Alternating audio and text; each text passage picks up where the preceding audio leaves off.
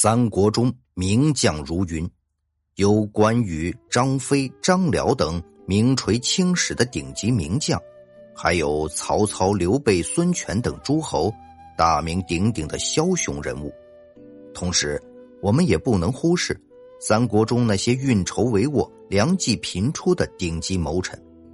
我们来看看《三国演义》中的三十四位重要谋臣，谁是第一梯队的大牛？谁能进入第二梯队、第三梯队？一，第一梯队，蜀汉的诸葛亮和庞统是第一梯队的谋臣。诸葛亮是《三国演义》中的智绝，谋略无人能及。在《三国演义》中，诸葛亮料事如神，用兵如神。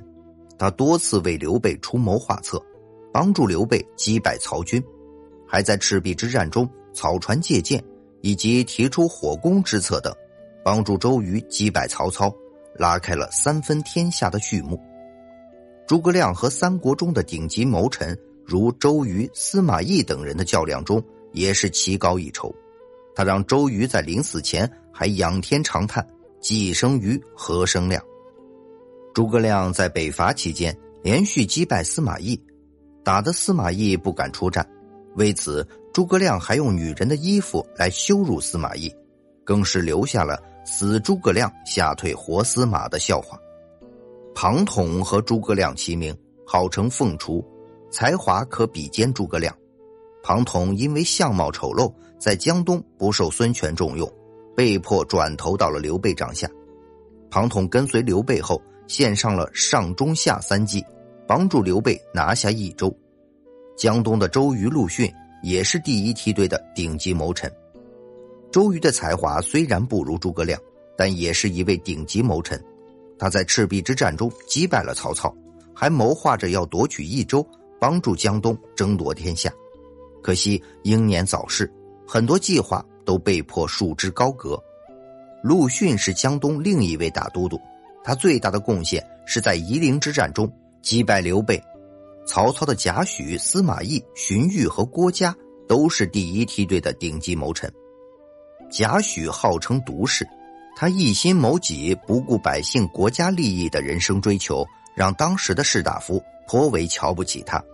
但贾诩的才华却是顶级的，他帮助李傕、郭汜击败吕布，帮助张绣击败曹操，帮助曹操击败马超等，一生算无一策，能力极强。荀彧是曹操的首席谋臣，他帮助曹操实现了挟天子以令诸侯，还为曹操出谋划策等，使其成为了北方霸主。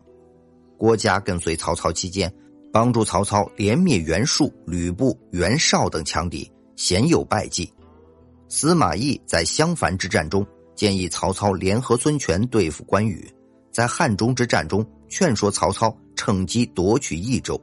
在诸葛亮的北伐之中，采取坚守不出的战略，熬死了诸葛亮等，是一位很有远见和谋略的谋臣。二，第二梯队，刘备麾下有四大顶级谋臣，其中诸葛亮和庞统是第一梯队的谋臣，刘巴、法正则是第二梯队的谋臣。法正到刘备麾下后，为刘备出谋划策，他帮助黄忠在定军山斩杀了曹魏主帅夏侯渊。让刘备乘胜拿下了汉中，蜀汉名将姜维也是一位文武双全、智谋出众的谋士，可以进入第二梯队。孙权手下的四大都督个个能力出众，其中周瑜和陆逊是第一梯队的谋臣，鲁肃是第二梯队的谋臣。他促成了孙刘联盟，还劝说孙权将南郡借给刘备，让刘备有了立足之地，实现了三分天下。也是个颇有远见的谋臣，吕蒙和张辽一样是一员武将，不算谋臣。孙权麾下的张昭虽然一到关键时刻总是嚷嚷着要投降，让孙权逐渐不待见他了，但张昭的才能也是顶尖的。曹操麾下的程昱、荀攸才能也很出众，尤其是荀攸，他为曹操屡献奇迹，被曹操称为谋主。刘备最开始的谋臣徐庶。以及吕布的谋臣陈宫和董卓的谋士李儒也是第二梯队的谋臣，不过他们时运不济，没有跟对主公，导致他们在三国舞台上没有施展出他们的才华，实属可惜。三，第三梯队袁绍手下的谋士很多，最出名的是他麾下的八大谋士：田丰、沮授、许攸、庞纪、郭图、沈佩、荀湛、辛毗，他们才华都很出众，但却将精力放在了内斗、互相拆台上。再加上遇上了袁绍这位多端寡要、好谋无绝的主公，使他们的才能无法发挥出来，所以他们都是第三梯队的谋臣。孙权麾下的诸葛瑾，他是诸葛亮的兄弟，虽然没有诸葛亮之才，但也是一位才华不俗之人，是第三梯队的谋臣。曹操早期的谋臣戏志才，以及钟繇、陈群、杜袭等人，也是第三梯队的谋臣。蜀汉的马良、蒋琬，以及刘表帐下的蒯良、蒯越，刘璋帐下的张松等，都是第三梯队的谋臣。